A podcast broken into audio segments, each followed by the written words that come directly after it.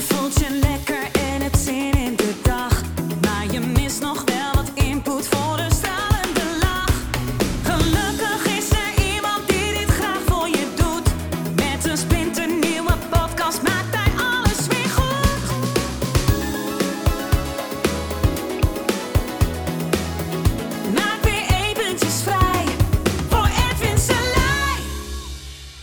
19 jaar geleden om 7 uur 's ochtends, 15 maart. Want eh, ik neem hem nu op om 7 uur 's ochtends, eh, 15 maart. Was ik heel wat anders aan het doen. Eh, mijn vrouw die, ehm, die had weeën. Ik eh, geloofde het eerst niet. Ik dacht, eh, ja, laat maar gaan. Want ik lag er, nou niet net in, maar ik had even doorgehaald een beetje s'nachts samen met een vriend van me. En eh, ja, mijn zoon, eh, hij was nog niet uitgerekend. Dus ik denk, eh, dat kan nog wel even. Maar dat kon toch niet. En om half twee, 15 maart, werd hij geboren, 19 jaar geleden. Mijn oudste zoon. Dus die is vandaag jarig. Ehm, maar goed, dus dat is cool. Dus ik heb vanochtend de slinger opgehangen met 19 ballonnen. Zal hij leuk vinden.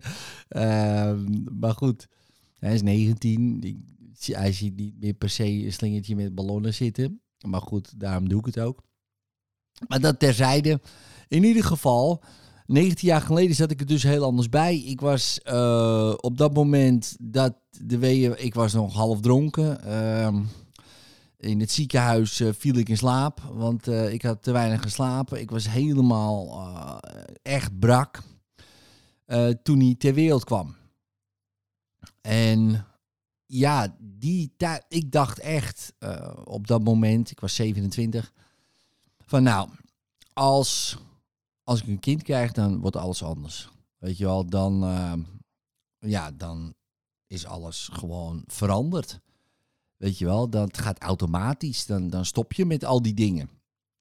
Dan ga je niet meer eh, doorhalen, een weekenden weg. En, eh, en een weekenden weg bedoel ik dan niet eh, met je vrouw gezellig eh, een weekendje weg. Nee, gewoon partyen totdat je erbij neervalt.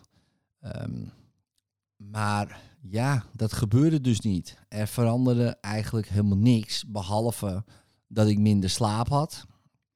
Ehm, ik ja, ble- bleef gewoon werken natuurlijk, maar ja, ik bleef nog steeds al die dingen doen die ik deed. En het begon wel te schuren. Anderhalf jaar later kregen we een tweeling. En heb je opeens drie kinderen onder de twee jaar. Ja, en ik heb dat verhaal eh, wel meer verteld. Maar toen begon het echt te schuren. Want dan kom je ergens op een, op een conflict uit. Weet je wel, er wordt een conflict gecreëerd. Dat was er natuurlijk al. Alleen nou werd het steeds bewuster. Van oké, je kan nu twee dingen doen. Eén, je gaat door met je leven zoals het is. Met een zeer grote kans dat je gezin uit elkaar valt. Of eh, je verandert. En dan heb je nog natuurlijk niet de garantie dat je gezin uit, wel of niet uit elkaar valt. Daar gaat het niet om. Maar dan eh, vergroot je de kans eh, dat iedereen bij elkaar blijft. Dat, dat, is, dat is één. En twee, wat voor vader wil je zijn? Weet je wel, wil je een vader zijn die, ja, die gewoon drink, eh, drinkt en eh, drugs gebruikt? Of wil je dat zo'n vader niet zijn? Nou, ik wilde zo'n vader niet zijn. Niet op de manier hoe ik het deed. Ik, heb er verder geen oordeel over als iemand wel drinkt of drugs gebruikt en die heeft kinderen. Dat moet iedereen zelf weten. Ehm, maar voor mezelf, weet je wel, ik dacht van ja, ik wil gewoon niet, niet zo zijn. Ik wil dat voorbeeld eh, niet meegeven. Nou, daar begonnen al allemaal wel wat te wringen. En ik werd gelukkig geholpen. Weet je wel, ik eh, kreeg als het ware genade, zou je kunnen zeggen, door eh, ja, op eh, 2 januari 2005 eh, een soort moment te krijgen. Een shamanist heeft dat ooit een walk-in genoemd van mijn tweelingziel. Ehm, nou ik weet niet of dat allemaal zo is. Maar wat ik wel weet, op dat moment veranderde ik echt. Eh, maar ook eh, uiterlijk. En mijn ogen waren anders, eh, mijn haarkleur werd anders. Eh, het, was, het was echt, eh, want ik had zeg maar donkerblond haar en het is nu zwart. En het werd ook zwart. En, eh, en ik had lang haar en ik haalde mijn haar eraf en ik zag gewoon een andere persoon. Oorbellen eruit, alles. Dus, dus ik was een ander persoon geworden. Nou goed, of dat een tweelingziel uh, was die uh, de walk-in deed en het overnam, of uh, dat ik geholpen werd door de genade van God, zo noem ik het. of dat ik gewoon ehm, mijn onbewuste conflict daar oploste, of dat de pijn zo groot was dat het eindelijk een hefboom in werking werd gesteld, dat ik kon veranderen of dat ik veranderde. Of all of the above. of alles tegelijk. Uh, wat het is, is het. Maar ja, ik had wat dat betreft uh, mazzel. Uh, zo zou je kunnen zeggen, door hulp. zo voelt het ook voor mij. dat mijn onbewuste conflict oploste. En het was een enorm conflict waar ik mee zat. Het interessante is dat, ja, nu is hij 19. Uh, op, op zijn zestiende uh, begonnen voor mij, hè, op mijn zestiende begonnen voor mij uh, de ellende, zeg maar, zou je kunnen zeggen. Tussen haakjes. Een ander pad. en bij hem ook bijna. En ik zag het gebeuren. er waren een paar dingetjes die precies hetzelfde overeen kwamen. Het is, is heel grappig, of heel ook beangstigend bijna. Ik had een vriendin, toen ik 16 was. Uh, maar die was eerst met mijn beste vriend uh, geweest. Toen met mij, toen weer met mijn beste vriend. Nou, dat, uh, dat werd een, um, niet heel gezellig, zeg maar. En wij kregen ruzie. En zij ging op een gegeven moment gewoon weer met iemand anders. Maar wij kregen ruzie. En op dat moment werd ik ook heel depressief van het feit dat zij mij had afgewezen. Ik kreeg zelfmoordneigingen. En um, wilde ook zelfmoord plegen. Nou, dat is niet gelukt. Uh, en heel kort daarna uh, raakte ik aan de drugs en drank. En, en nou, toen ging er een pad op. Uh, dan kon ik mezelf perfect verdoven. Toen hij 16 werd, had hij ook een beste vriend. Die had een vriendin. een brommer, waar hij ook wel achterop zat. en mijn beste vriend had ook een brommer waar ik achterop zat. Um, en die, dat ging uit. En dit, dat meisje, dat ging met hem. Uh, maar daarna weer terug. Uh, en ik zag aan zijn gezicht, hij veranderde helemaal. Uh, hij ging ook uh, gekke dingen denken en doen. En ik voelde in mij alsof er een trauma werd doorgegeven. Alsof we op een kruispunt kwamen waar we elkaar ontmoeten. Ja, dat klinkt heel abstract misschien. Waarin ik mijn trauma, mijn generationele trauma, daar kwam ik eigenlijk toen achter. Dat ik denk, ja, dit was al niet van mij. En het wordt nu gewoon doorgegeven aan mijn zoon. En ik zag het veranderen en ik zag het beeld waar hij dan heen zou gaan. In de toekomst, in een koffieshop uh, hangen. Uh, en een heel pad die op. En ik dacht, shit. En ik dacht dat ik dat al had opgelost. Uh, maar dat was niet zo. Dus ik heb dat opgelost. Dat kan ik gelukkig. Ja, als het eenmaal bewust is, dan, uh, dan kan ik het oplossen. En daarna uh, was het weg. Dat trauma wordt nooit meer doorgegeven. Ja, aan hem niet en aan, aan mijn andere zonen ook niet. Dat is fascinerend. Dus een volgend leven gaat het niet meer gebeuren. Een volgend leven, in dit geval mijn zoonse leven, gaat dus dat hele trauma niet meer gebeuren. Dat trauma is uit de informatie van het universum. Het universum bestaat uit informatie.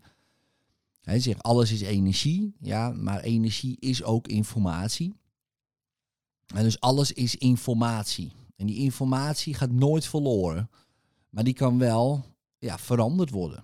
dus als, eh, als een, een bitje uh, zeg maar in een zwart gat terechtkomt, dan, dan verdwijnt aan de rand van het zwarte gat dat een, een bitje weer terug.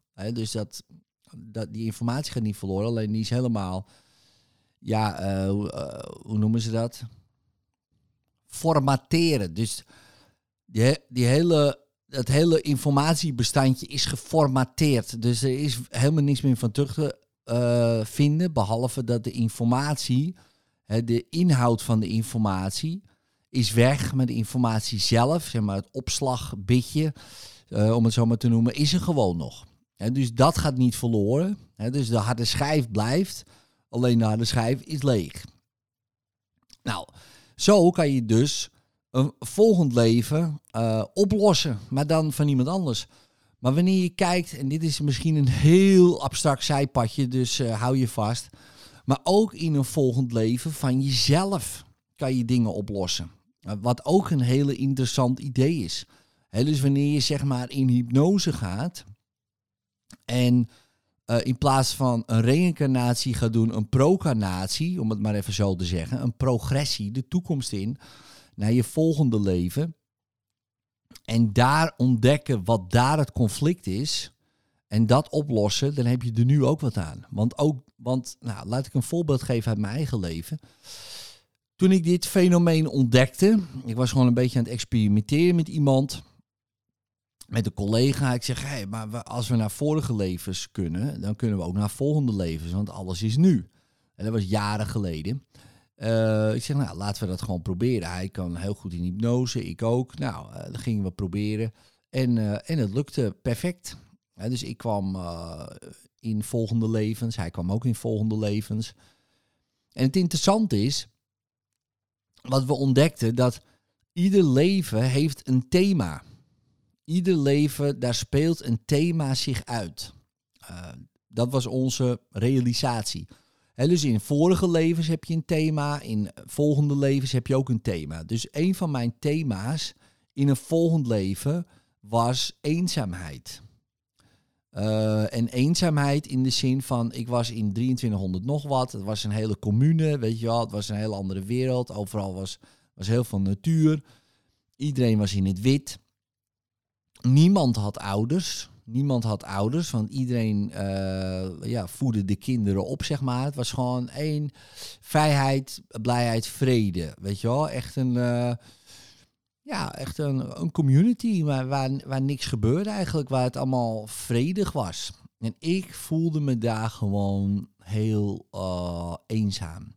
Want ik had geen ouders. Ik was gewoon in principe alleen, maar eigenlijk ook niet. Dus, dus je was, ik was in een groep met allemaal mensen die van je houden, zeg maar, alleen. Want ja, ik had verder niemand echt. Dat was ook helemaal niet de bedoeling. Weet je wel, want zo hoorde dat niet. En daar was dus een thema van eenzaamheid. Dat heb ik daar opgelost. Dat was daar heel erg aan de oppervlakte. Uh, ik loste dat op. Uh, ik kwam weer terug in dit leven, zeg maar. En ik voelde in mezelf dat er iets op een heel diep niveau was opgelost. Weet alsof, alsof je niet. Ja, dat is heel apart om, uh, hoe ik het zeg. Maar stel je voor, kijk, als jij nu je, le je, ja, je leeft je leven. Je hebt een soort basislijn van gevoelens, ideeën, gedachten. Dat ben je gewend. Je bent gewend aan die fundering. Weet je, je bent gewend aan jezelf en hoe je reageert, hoe je bent. En en dat is zeg maar je nullijn. Uh, daar ga je niet over nadenken. Als, en, en stel voor, het gaat oké. Je, het gaat gewoon prima. Uh, daar ga je niet over nadenken. Goh, uh, wat gaat er niet goed? Nee, want het gaat oké, weet je, het gaat prima.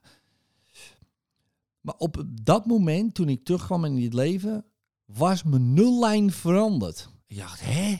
Er is iets vrijer, er was meer ruimte. Ik voelde me beter.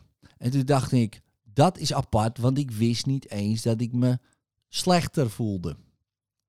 Want ik voelde me prima. Maar toch voelde ik me beter. Dacht ik, hmm, dit is fascinerend.